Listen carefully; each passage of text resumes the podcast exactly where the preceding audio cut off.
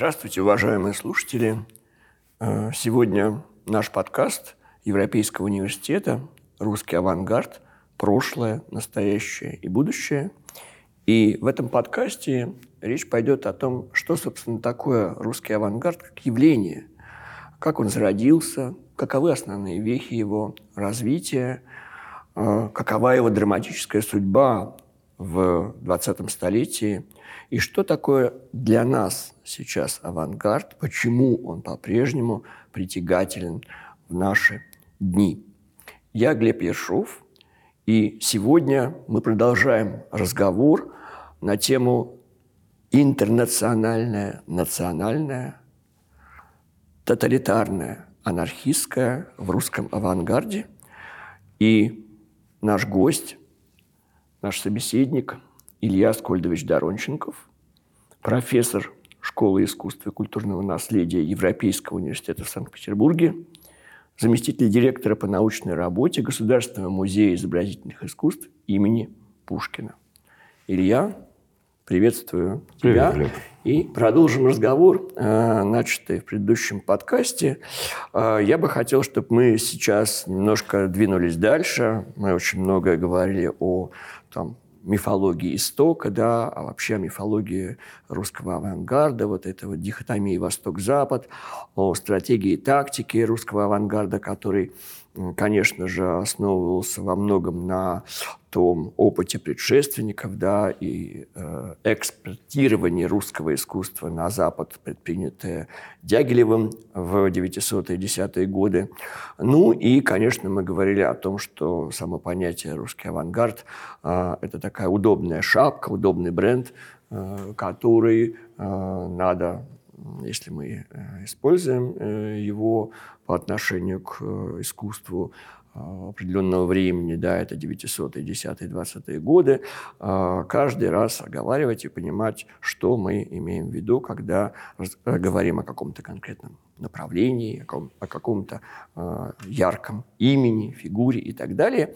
я сейчас просто хотел совершить рывок дальше и перенестись из 900-х, 10-х годов в периода, можно сказать, расцвета и завершения целого огромного исторического этапа развития русской истории, да, собственно, Российской империи в советское время, в эпоху после 17 года. И понять, как вот эти вопросы, которые вынесены да, в обсуждение подкаста, напомню, это интернациональная, национальная, тоталитарная, анархистская, а, можно было бы обсудить уже а, на примере а, советского авангарда, да, потому что термин «русский авангард» он, как мы договорились, требует каждый раз вот, уточнения, прояснения. Да? Вот советский авангард. Да? Сохранились ли после 17 года эти вопросы Восток-Запад, да, э, национальное, интернациональное, э, в декларациях, в манифестах художников и поэтов. Как вообще модифицировались эти вопросы, эта проблематика в связи с увлечением многих художников и поэтов коммунистической идеи, идеи социализма, да, идеи э, того, что теперь нет рас, а есть классы, и главный класс – это пролетариат, э, и революционное искусство – это искусство пролетариата, а у пролетариата нет отечества, как мы знаем, да, вот, э, отсюда идея третьего интернационала – как идея нового грядущего братства всех народов и так далее. То есть э, совершенно изменилась да, вся эта проблематика. Но, может быть, что-то осталось.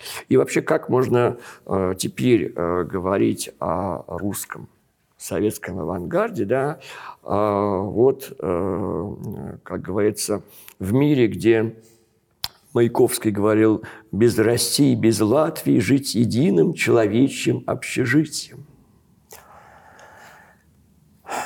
Ты никогда не думал, как бы выглядело русское искусство, если бы не было 17 -го года? Ну, на это есть разные предпочтения, э, версии, э, что э, вообще, э, я думаю, что все эти новаторы стремительно бы э, становились достоянием отечественных коллекционеров. Э, вот, э, возможно, Центр искусств э, действительно переместился бы, это я так фантазирую, э, из Парижа в Петербург. Вот, возможно, действительно возникла бы вот некая русская школа модернистского искусства, да, вот, но сказать, что родилась ли башня Третьего интернационала, я сомневаюсь, например. Вот. Родилась ли формула Петроградского пролетариата Филонова, тоже сомневаюсь. А, Родились либо проны э, Лисицкого, Э, как известно, формула, да, из чего сделана башня Третьего интернационала? Из железа, стекла и революции. Революция как третий строительный материал.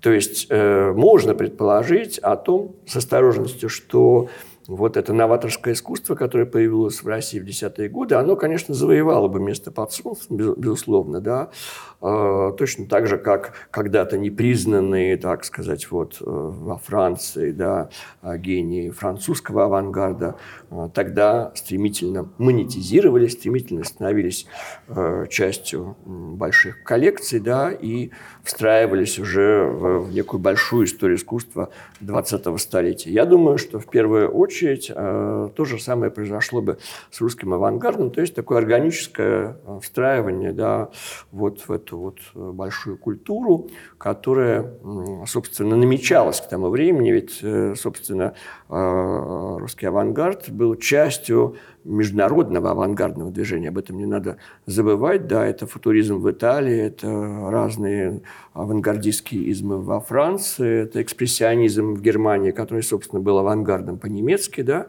ну и другие э, новаторские явления. То есть это был, была часть э, большого интернационального да, движения. Э, И в этом смысле я думаю, что вот то искусство, которое появлялось в России, оно бы чувствовало себя своим среди других, э, в кавычках, национальных авангардов. А Был ли бы этот авангард столь же радикален, как э, он стал в 20-е годы? Нет, никогда.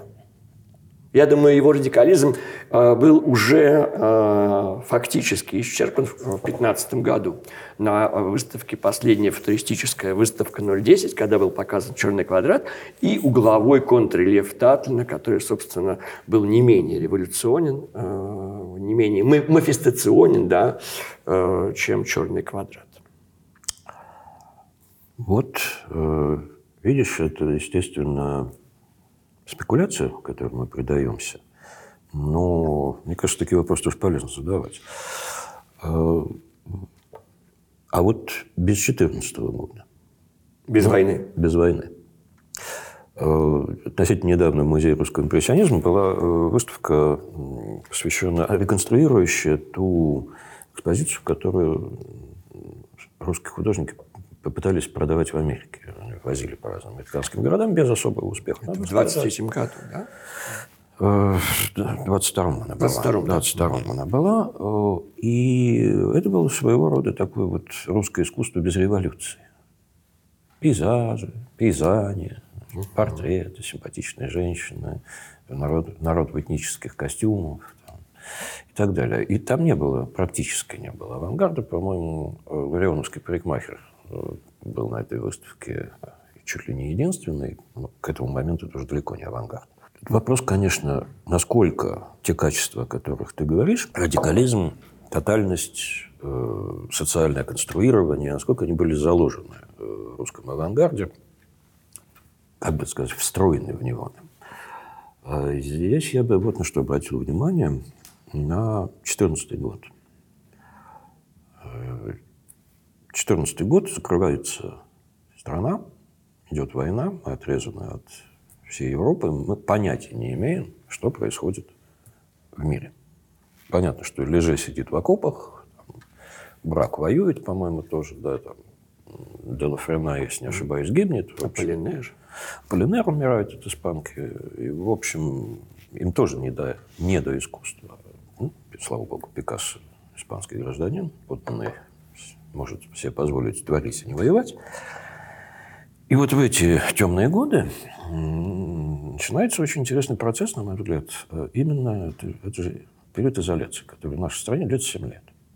Помимо нескольких лет мировой войны, несколько лет гражданской войны, когда Россия закупорена как консервная банка. То есть вообще мы плохо себе представляем, что творится. Насколько я понимаю, вообще уровень осведомленности наш с 14 по 17 был так себе. Э, ну, чудом Зинаида Венгерова в «Стрельце» написала статью об английских футуристах, то есть о артицистах. Да?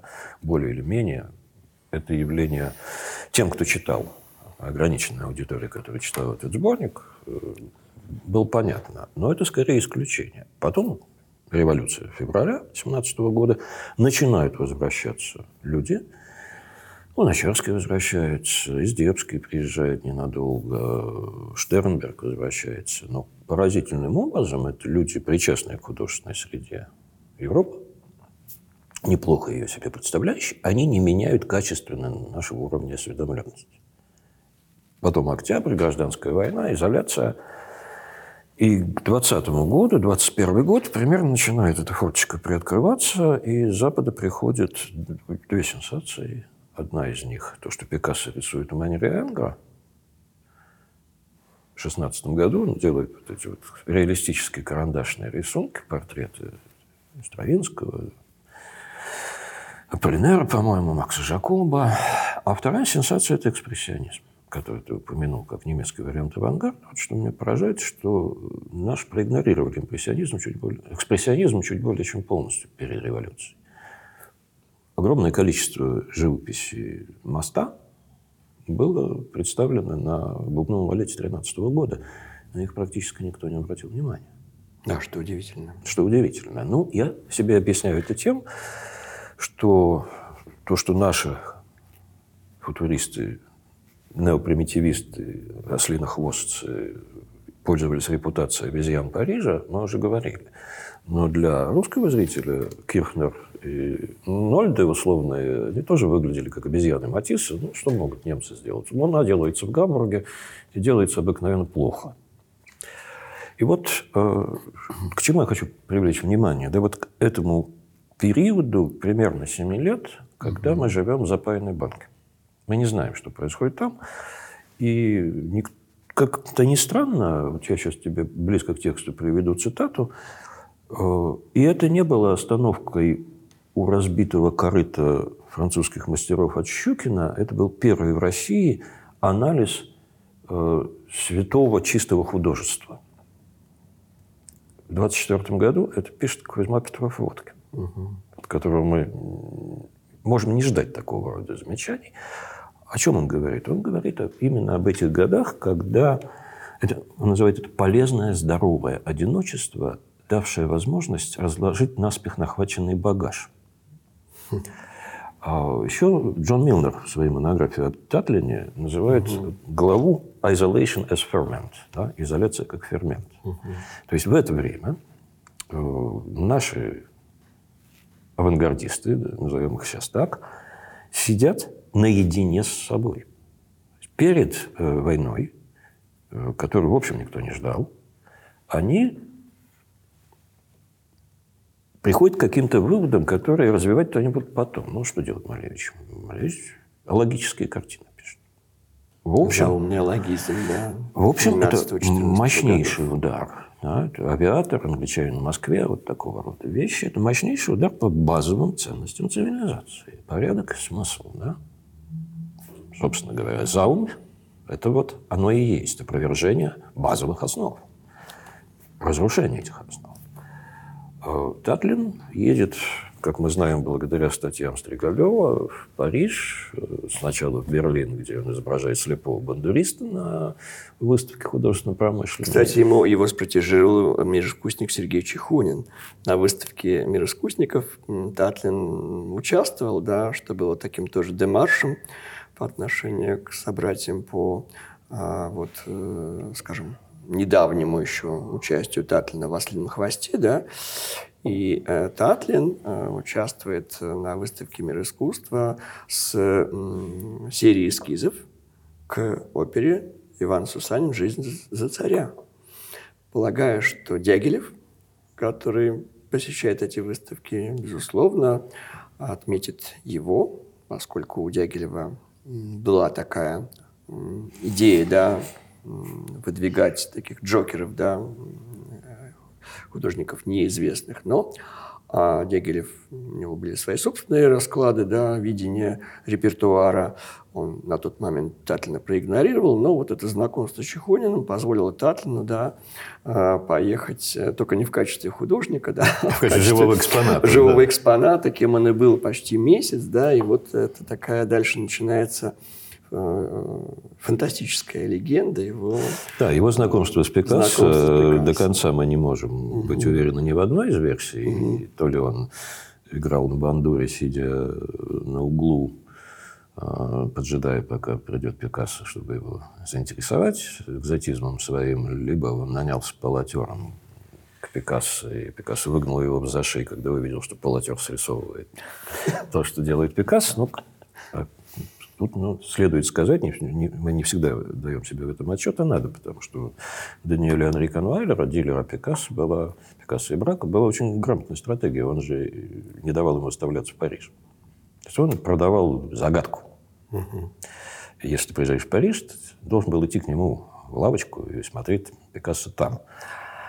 А это великолепный маркетинговый ход.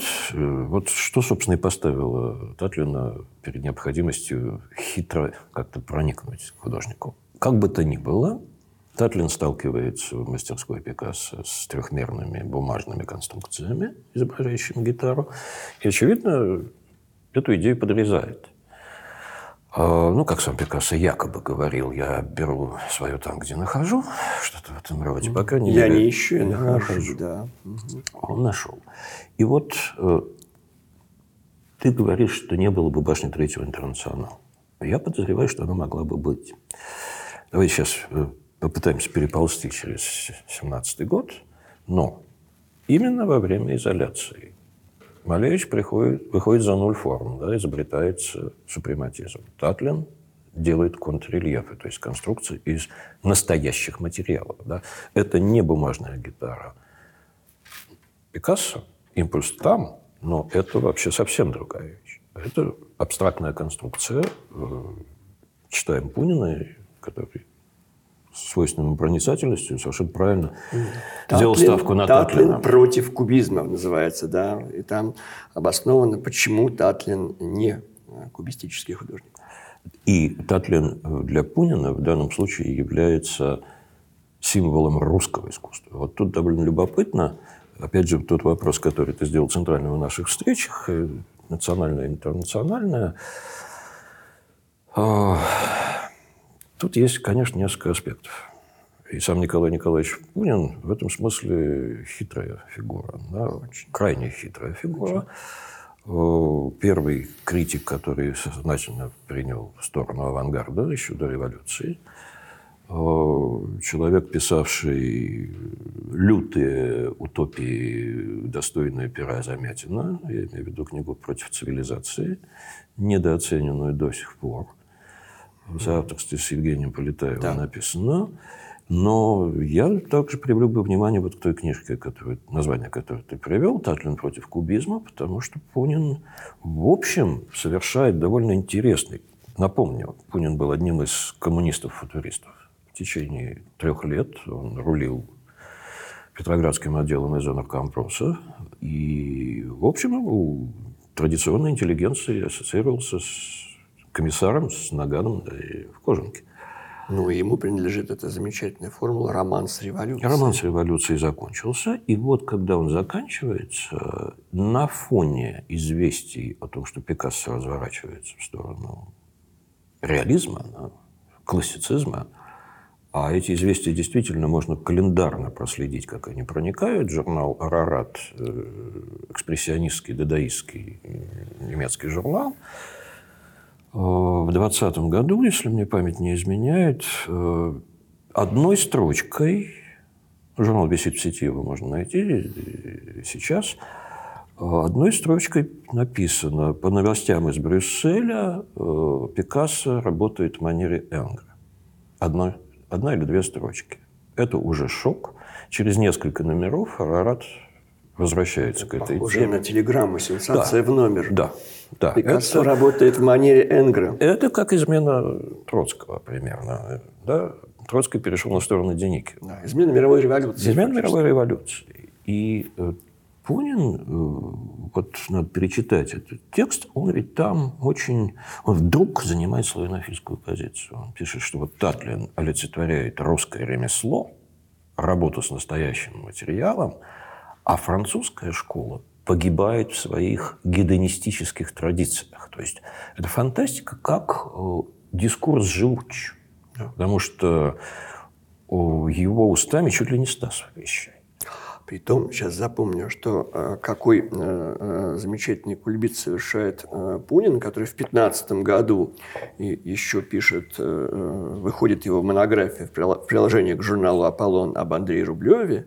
Еще недавно он писал... О Хокусае? э, Да, Хокусае. А, И тут же он оказывается вот вовлечен в эту борьбу и, собственно говоря, становится действительно среди критиков такого э, ранга первым глашатаем нового э, искусства, искусства левого. И что он говорит? Да, что основа русской национальной традиции – это реализм, и что Татлин со своим конструктивизмом Это реализм. это реализм. Реализм материала. да. Реализм материала, да. Вот э, здравое, ясное э, э, переживание. Ремесленное Ремесленное, да, отношение, вот, э, которое есть э, сердце русской традиции. Удивительный э, кульбит он совершает, да. И э, вот мне кажется, что э, для Пунина э, Татлин был таким главным художником, в котором он, собственно, и видел продолжение этого пути. А Что любопытно, он ведь отказывал и Малевичу, Пунин, и Филонову, да, и известно ревнование Малевича, да, к Пунину, как э, яркому пишущему человеку, когда он говорит, ну вот об- об- обо мне вы не пишете, Николай Николаевич. Ну, ты же помнишь, что вот опубликованный текст выхода из кубизма посвящен в основном выходам Татлина. Э, И обрывается рукопись э, заглавием главки «Выход Малевича», и там, по-моему, ничего не написано. Может быть, не успел. А вернемся давай к Пунину, потому что, э, на самом деле, при том, что он естественно, поучаствовал в формировании мифологии авангарда. Ну, всем мы участвуем в формировании разных мифологий. Но я к нему очень часто прислушиваюсь. Вот смотри, к чему в данный момент. Мы возвращаемся к э, башне Татлина. да. М, Когда в искусстве коммуны, вот красная коммунистическая футуристическая газета, несколько месяцев выходившая в 19-20 годах в Петрограде, э, там развернулась дискуссия между Шкловским и Пуниным, в частности, о коммунизме, футуризме и коммунизме. Шкловский наехал на своих бывших друзей и соратников за то, что они э, перепутали настоящий футуризм с э, политическим. И тогда э, Пунин ответил ему, что... Вот, причем здесь интернационал, говорит Шкловский. Да? Ну, что такое интернационал? Это политический инструмент. А напомню, что Шкловский тогда вообще-то партизанил не на красной стороне. Да, и в определенный момент сбежал в Финляндию от ареста. По льду По льду. Финского залива. По льду.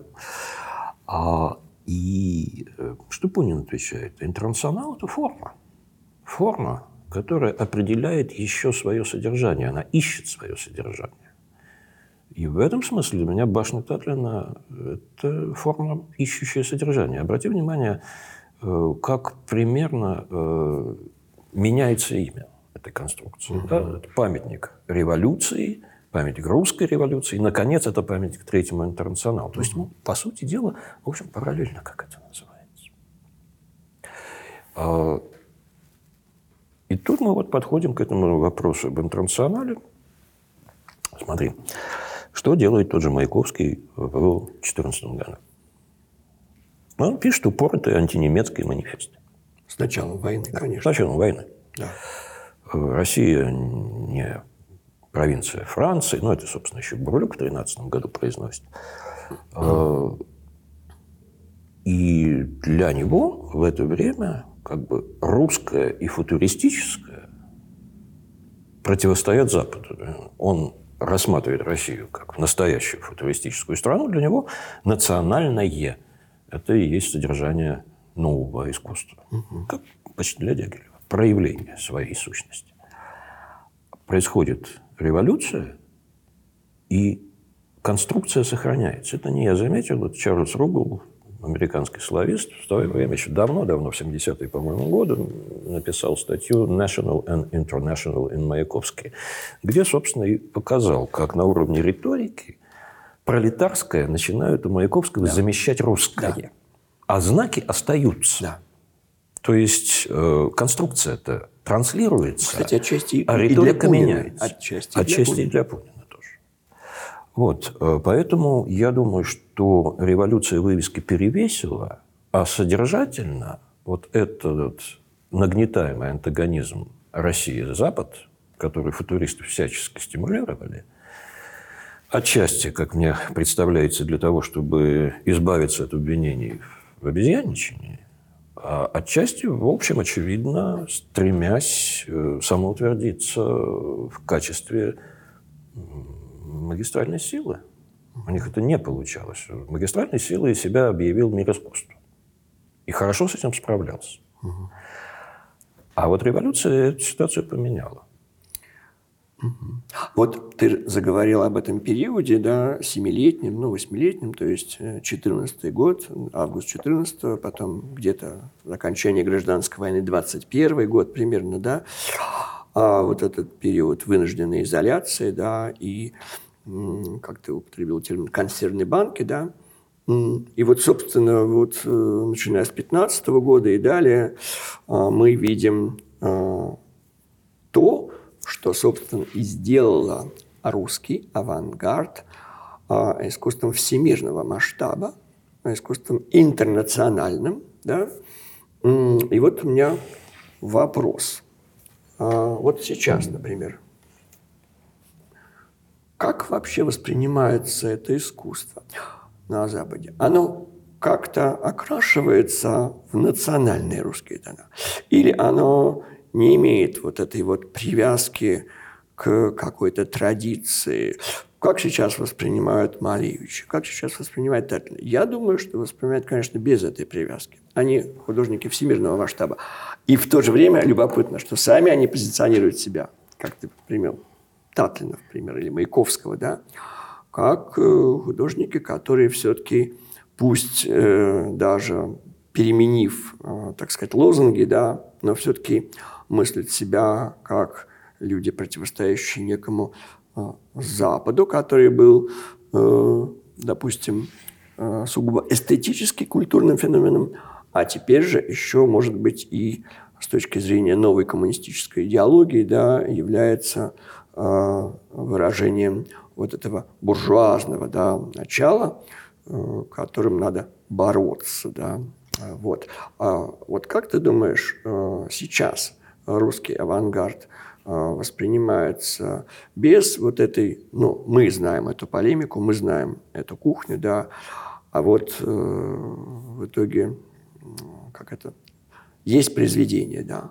Задумывается ли э, западный зритель, что это искусство когда-то имело в своих основаниях очень непростой клубок противоречий, связанный с а, обсуждением темы национального в искусстве? Ну, западного зрителя как такового не существует. Условно говоря, интернациональный зритель. Ну, тот, который сейчас, э, в, не знаю, в Берлине смотрит на... Ты знаешь, вот э, что думает человек художников сейчас авангард. в Берлине, глядя на Малевича, я даже боюсь подумать. Угу. Вот, ты меня понимаешь. Прекрасно.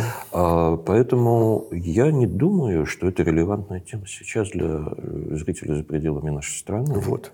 А, Абсолютно. Ну, мне бы ваши заботы, господин учитель. Да? Поэтому э, и эта ситуация конкретно тоже подталкивает к тому, чтобы опять поменять оптику. То, о чем мы говорили с тобой в предыдущем выпуске. Э, Релевантна ли тема национального для русского авангарда? Вот я только что, опираясь на публикацию Ругла, показал, насколько они меняли этикетки, сохраняя э, структуру мышления, оппозиционности по отношению к западной цивилизации. Куда эта оппозиционность заводит, ну, в общем, мы с тобой хорошо представляем.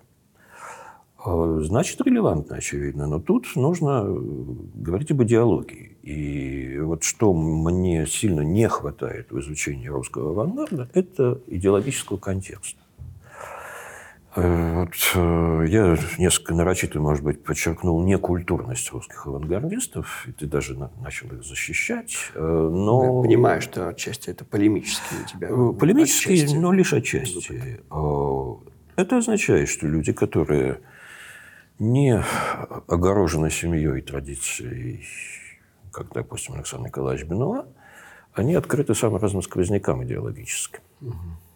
И э, здесь очень существенно реконструировать и то, что они читают, и то, что они думают, и где они печатаются. Э, Та же самая газета «Новь», где печатается Маяковский, в 2014 году издается сыном Суворина. Мы вообще исследовали сына Суворина? Мы самого Суворина не очень знаем, как, например, э, м, знаем его как правого шовинистического журналиста, но художественный критик на страницах Кстати, «Нового прости, времени». пожалуйста, у него и Бенуа публиковался. Вот, вот эти связи. Мы с тобой говорим об авангарде как о сферическом коне в вакууме. да? Вот есть Гилея, есть футуристы, но они же ходят по тем же самым улицам. Они просят, возьмите нас, пожалуйста. Все эти вопли Бурлюка в очень большой степени связаны с тем, что нас не замечают. Вот обрати внимание еще на одну особенность русского авангарда. Это же нищие братья. У них что, есть постоянно печатный орган? Лачарба? Нету. У них есть профессиональные критики, вроде французов. Там ведь не один Аполлинер был. Там был Роже Алар, там довольно большая когорта была ребят, которые пытались понимать их и объяснить мертвому зайцу, что такое кубизм, мертвому зайцу как зрителю. Да? У нас нету периодических изданий авангарда. У нас нету э, стабильных союзов. Ну, стабильных союзов, может быть, и на Западе особенно не было. У нас нету галерей, почти, которые их продвигают. Они начали появляться как бюро добыченной к самому концу империи. У нас нету спонсоров. Мы можем назвать Живержеева. Конечно. И, и- и почти все. Все. То есть на этом фоне им ничего не остается, кроме как э, визжать. Галдящие Бенуа, нет, извините, это галдящие бурлюки. А, то есть это очень маргинализированная среда. А что это означает? Это означает, что им нужно признание. Что они первым делом сделали, когда получили рычаги? Учредили музей и начали покупать себя. Конечно. Музей, как институция, их интересует очень. Опять же, что хочет делать Союз молодежи? Он музей учреждает. Им нечем больше заняться. Но в истории мирового искусства музей художественной культуры остался первым музеем современного искусства. Э, Первый музей современного искусства – это музей Фолькванг э, Карла Эрнста Острауза в городе Хаген. Да. Э, Дальше можно говорить о Щукине и Морозове и их собраниях. Но как институция, Как как, институция. новаторский государственный Да, музей. как государственный проект. Абсолютно согласен с тобой. Но это именно музей. То есть они, наконец, дорвались я намеренно утрирую их, обижаю, да, но идея институции, которая их будет легитимизировать, она рождается у того же самого Союза молодежи около 12 года. Вот Матвей едет э, в Европу собирать, пытается конструировать этот музей, пишет Живержееву, денег пришлите, а не на что покупать, да. Э, И вот когда они получают рычаги управления, они делают эту великую вещь. Во-первых, музей художественной культуры, музей живописной культуры. Два. И они начинают покупать свои произведения для периферийных коллекций, в результате чего у нас в регионах бешено интересные вещи. Да. просто бешено интересные вещи. Вот выставка, которую я вспоминал после импрессионизма, а, это многодельный очень проект. И что мне особенно нравится в нем, то, что мы брали вещи не только из Третьяковки Русского, но мы брали в Туле, Серпухове, в Нижнем, да, в Вятке, в Смоленске, Екатеринбурге, Омске, в общем. Угу. Ниж, Нижний я упомянул. Да? Да. Вот, то есть э, они, конечно, боролись за самоутверждение. И я думаю, что вот не случись 17 года или даже 14 они, не 17 конечно, они бы постепенно инкорпорировались. Смотри, что происходит. 15 год, по-моему, Ларионов уезжает к Дягилеву. Ну, Ларионов э, воевал, он был сильно контужен, фактически спасает его, да. Да, но тем не менее он, он встраивает угу. Ларионова и Гончару в не в авангардистский, а в модернистский проект своих балет. 16 э, год Кончаловский и Машков вступают в общество мир искусства. То есть э, сбылось пророчество Ларионова, который рассорился с ними еще в 2011 году, да, сказал, что вы академисты, вы подражатели французов, вы не можете оторваться от натурного мотива. Ну вот, эти ребята комфортно встроились в мир искусства, и я так подозреваю, не случись 17 года, по этой дорожке пошли бы многие. Вот ты сам говорил о том, что Татлин выставляется на мир искуснической выставке с театральными декорациями. Нет, я э, не могу э, сказать, как бы сложилось будущее, может быть, самых таких э, радикальных все-таки авторов, да, Э, Малевич, Татлин, Филонов, да, мы можем только использовать сослагательное наклонение, но то, что революция 17 года, а перед этим война а, и вынужденная изоляция выступили не отрицательным фактором, а наоборот, были катализатором, да, взлета, по сути, авангарда, да, кем он и стал. Потому что до этого э, это были отдельные, так сказать, разрозненные явления, да, которые не очень э, еще вписывались в общую картину развития русского искусства, а вот, собственно говоря, институализация, собственно говоря, вот э, такое осознание себя как силы, да, вот, оно приходит после 17 года, и э, я бы все-таки еще бы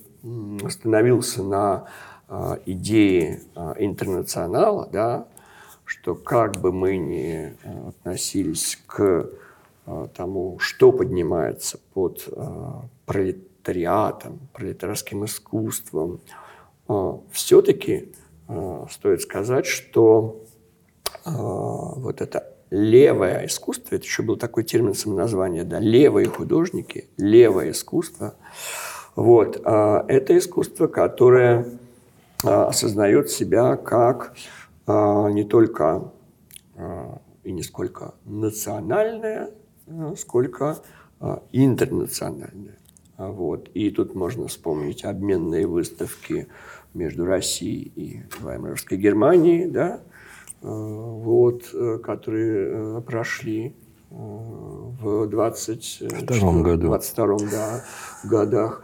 Вот, то есть э, есть, э, начался вот этот, э, кстати говоря, и успех русского искусства на Всемирной выставке Парижа 25 года. Советского. Советского, да. И признание, собственно, советского авангарда как а, той мощной силы а, того движения, да, которое а, ну, является авангардом. Вот, я бы вот этот момент отметил, что действительно, пройдя 7 лет изоляции, русское советское искусство да, предстает уже как ну, такая мощная сила, и таковым оно и стало. Давай, э, Только можно вспомнить архитектуру конструктивизма. Давай вот к чему снова вернемся. Да, вот то, чего мне не достает в исследовании нашего авангарда. Идеологического контекста. Идеологического контекста, да. Угу. Это, повторюсь, это отношение, сложное отношение авангарда с современными явлениями миром искусства, различной, различными э, идеологическими философскими движениями и так далее. В общем, э, я бы сказал, что вот есть несколько э, авторов англоязычных, как Марк Антлиф или Дэвид Коттингтон, которые пишут стереоскопическую историю современного на тот момент искусства. Ну, например, книга Коттингтона «Cubism in the Shadow of War» «Кубизм в тени войны» или э, Антлифа «Inventing Bergson». То есть вот как кубизм, mm-hmm. философский контекст mm-hmm. кубизма в частности, идеологический контекст. Mm-hmm. У нас, в общем, у нас этим занимается Екатерина Бобринская, и сказать у нас трудно, это профессор Норсвестерн University Нина Гурьянова, которая выпустила относительно недавно книгу а, о анархии и русском футуризме. На русском языке доступна ее статья в каталоге «Некто 1917», где она как раз детально рассматривает короткий роман Малевича и его с ребят с анархистами в Москве после э, Октябрьского переворота, когда анархисты в старой столице, ставшей снова новой столицей, оказались крайне влиятельной политической силой, настолько, что большевикам пришлось давить их вооруженной силой. И это довольно такой, как ты понимаешь, упущенный э, аспект истории футуризма и его идеологические связи с радикальными общественными движениями.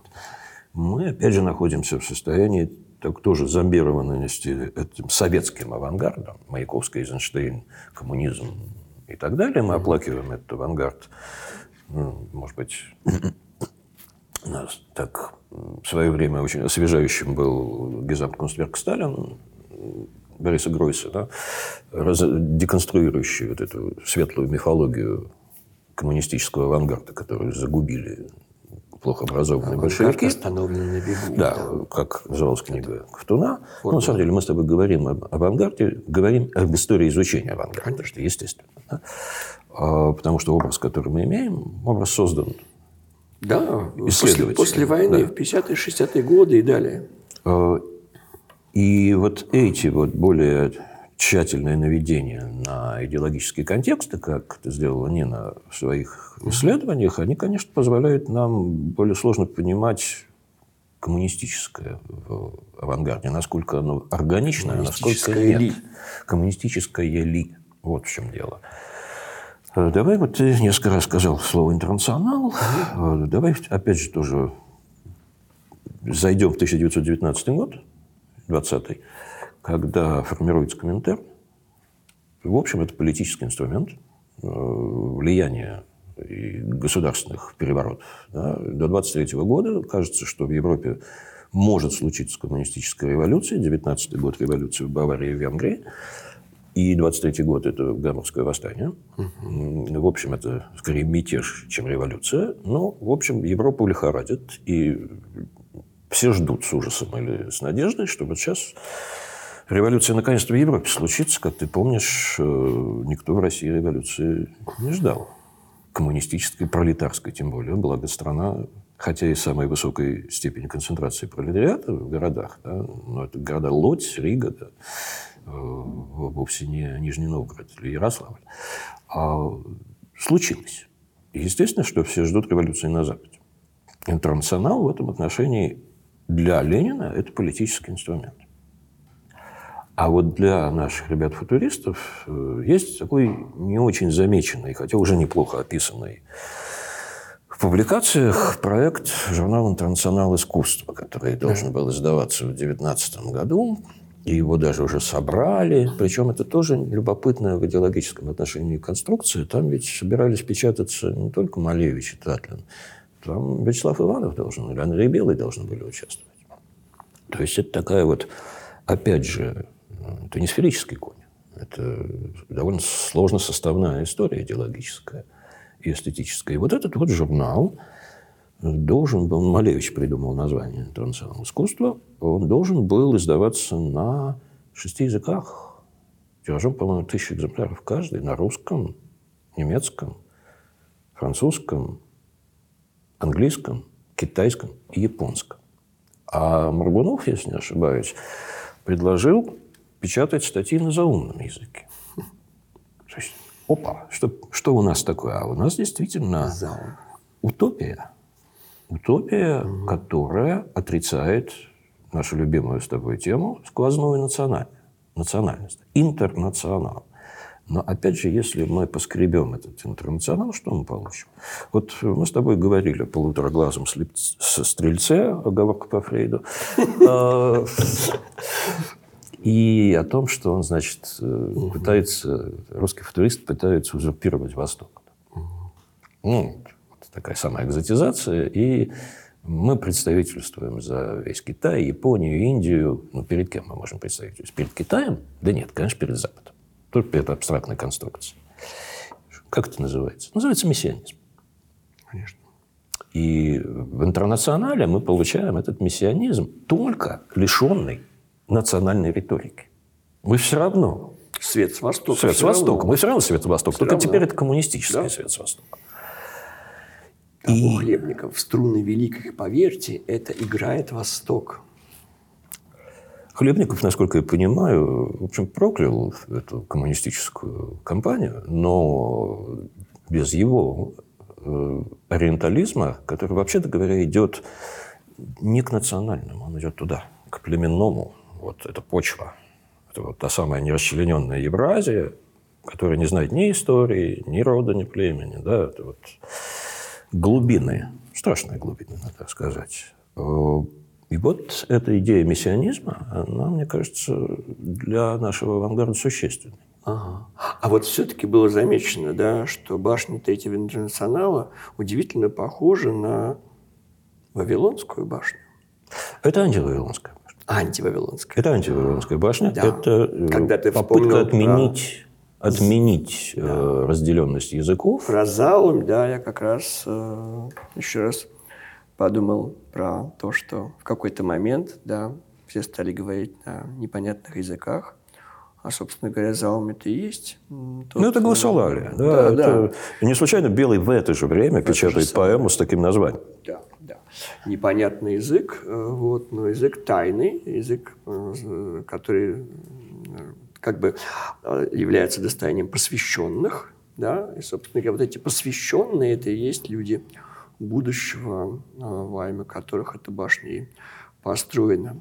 Да, я думаю, что вот этот разговор, да, который у нас только-только обозначился, я думаю, что можно его продолжить, потому что э, темы, поднятые сегодня, они очень объемные, они бездонные, по сути. Ну, они бездонные. Тем более, Да. что... э, Тем более сейчас, когда все, что связано с э, мифологией русского авангарда, э, опять-таки подлежит пересмотру и э, пересборке, я бы так сказал, да, в том числе, как ты заметил, э, с учетом вот этого пристального внимания, да, к идеологическому контексту, э, который очень был подвижен, менялся, да, и э, совсем не э, было такое, что вот войдя в эту реку истории, художники авангарда вышли из нее теми же самыми, да.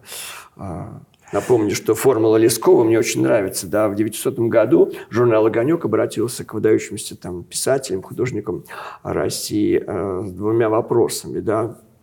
Э, вот прежде всего, э, это ваша кредо, ваш лозунг, ваш девиз. И мне очень понравилось, как Лесков ответил. Первое, что ну, по поводу кредо, что только дурак не меняет своих убеждений. А второе, лозунг, Бог не выдаст, свинья не съест. Ну, это мое любимое выражение. А, да, я не я знал, дум- что оно происходит из Да, Лескова. и я думаю, что вот это очень похоже на художников русского авангарда, только дурак не меняет своих убеждений, да.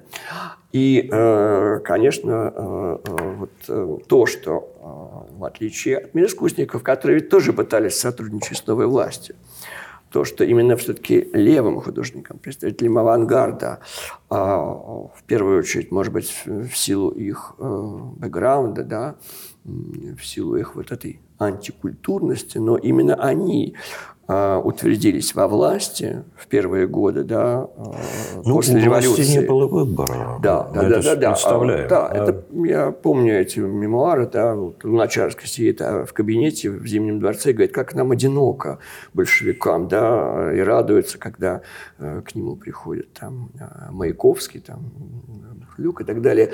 А, и вот э, э, эта идея, да, э, когда русский авангард, который был таким еще достаточно маргинальным явлением, вдруг э, оказывается на передовой э, вот, идеологической борьбы да, и создает произведения, которые являются и вправду символами э, вот этой русской революции. Вот это тоже является удивительным, удивительной метаморфозой. Смотри, смотри, я бы вот еще о чем сказал, чтобы мы не забыли это. Мы с тобой исходим из того, по умолчанию, что русский авангард – это нечто особенное, уникальное.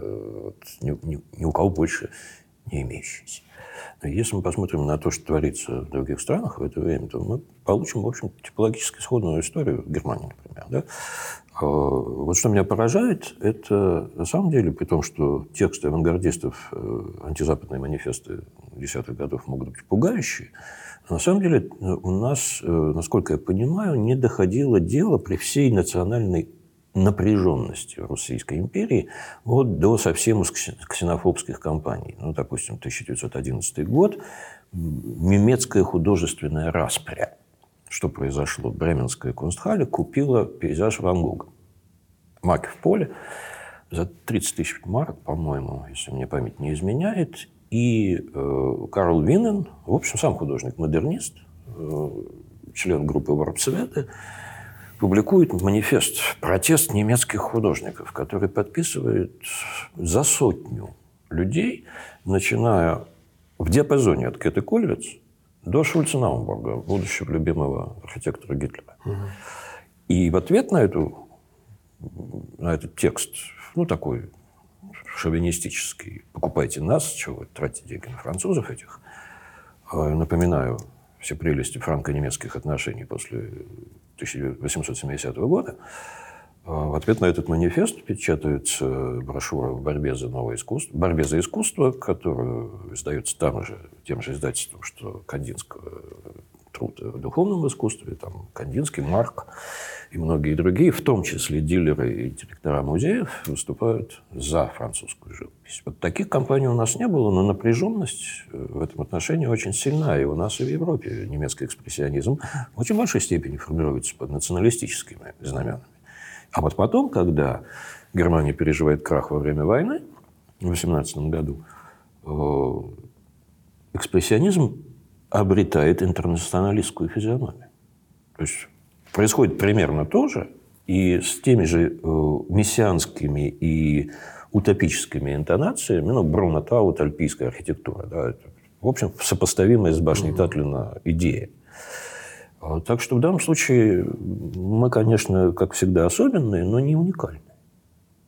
И идея вот такого интернационального объединения Кандинским рассматривается вместе с Дмитрием Митриновичем еще перед, перед войной. То есть э, очевидно, что когда мы говорим о национальном э, и о самоидентификации национальной или восточной самоидентификации русского авангарда, нужно понимать, что где-то по соседству за Вершбалова там примерно такой же бульон варится. Те же проблемы. Угу. Знаешь еще, видимо, с чем это связано? мы сейчас немножечко отошли в сторону от коммунизма, но если уж мы э, говорим об идентичностях, то, скорее всего, вот, вот этот горячий национальный вопрос, мы немцы или мы русские, связан, на мой взгляд, вот с чем. Смотри, весь этот язык современный, он воспринимается как чужой, куда бы он ни пришел. Он воспринимается у нас как французский импорт, в Германии как французский импорт – следовательно, потенциально опасный, э, угрожающий национальным основам, да и во Франции он воспринимается как чужой. Ну, скандал в осеннем салоне 1912 года, вышедший на уровень палаты депутатов, когда два депутата от одной и той же социалистической партии, Бретон, племянник французского реалиста, художника Бретона, и э, Самба, э, покровитель Матисса, его жена училась у Матисса живописи, они на парламентской трибуне выясняют отношения по поводу чего. Можно ли пускать кубистов в осенний салон э, с подтекстом, что кубисты вообще-то иностранцы, метеки, и в жюри осеннего салона слишком много иностранцев. Так что вот эти вот вопрос о том, чье современное искусство, это болезненный национальный вопрос во всех странах. Поэтому естественно, что нашим футуристам приходится бить себя в грудь и говорить, мы коренные, мы наши, мы свои. Что они при этом думают, ну, мы не залезем в их черепную коробку. Да, но я тут еще хотел обратить внимание на э, тот э, факт, что начиная с Петровского времени, да, русское искусство училась у Запада, да, э, французские академики, которые приезжали к нам и учили русских художников, э, русские художники-пенсионеры. Я просто почему этот сюжет затрагиваю немножко так совсем далеко. Ты упомянул Смолянок, да, Левицкого. Я хотел сказать, что если мы взглянем на русскую историю искусства, русскую культуру с эпохи Петра, и вроде бы она как будто бы подражательно и как будто бы основано на заимствованиях и на э, том, что были э, такое приглашенные архитекторы, э, тем не менее, э, это оригинальная культура. И э, вот этот вопрос переделки, передумывания, да, переприсвоения, переиначивания, он же тоже очень, э, скажем так, остр в модернизме, в авангарде, да, а, кубизм объявляется той же Гончаровой, да, национальным русским явлением, да, она говорит, стоит пойти на базар и купить игрушку, э, сработанную крестьянином кустарем, да, не нужно ехать в Париж, не нужно быть Пикассо, который идет в музей Тракадеро и открывает а, пластику африканскую, да, ну и так далее. Вот. То есть этот вопрос а, о том, откуда модернизм, да, чей он, он действительно обсуждается, он действительно а, в сердцевине этого явления. Но вот то, что ты сказал, а, что после войны, да, модернизм, авангард интернационализируется, что ощущение того, что все-таки модернистская революция произошла, и что э, художники авангарда из каких-то маргинализированных париев, да, из богемы э, стали тем, что определяет дыхание искусства, это все-таки действительно 20-е годы. Э, и это является действительно прологом к тому, что модернизм э, фактически утверждает себя, только теперь под рубрикой «Современное искусство» после Второй мировой войны. Я хотел э, сказать, что мы только-только затронули ряд тем, э, и мы э, в самом начале еще обсуждения, я уверен, что сегодняшний разговор только начало, э, которое обозначило очень много проблем, э, я надеюсь, что мы вернемся к ним. Я надеюсь, что э, Илья Скольдович Доронченков, наш сегодняшний собеседник, будет э, э, нашим гостем и в дальнейшем. Илья, спасибо большое сегодня, что был с нами. Я Глеб Ершов, ведущий подкаста «Русский авангард. Прошлое, настоящее и будущее». И я надеюсь, что вы подпишетесь на наш канал. В приложении вы найдете сноски на те книги, на те картины, которые мы сегодня упоминали в беседе. А, и до новых встреч!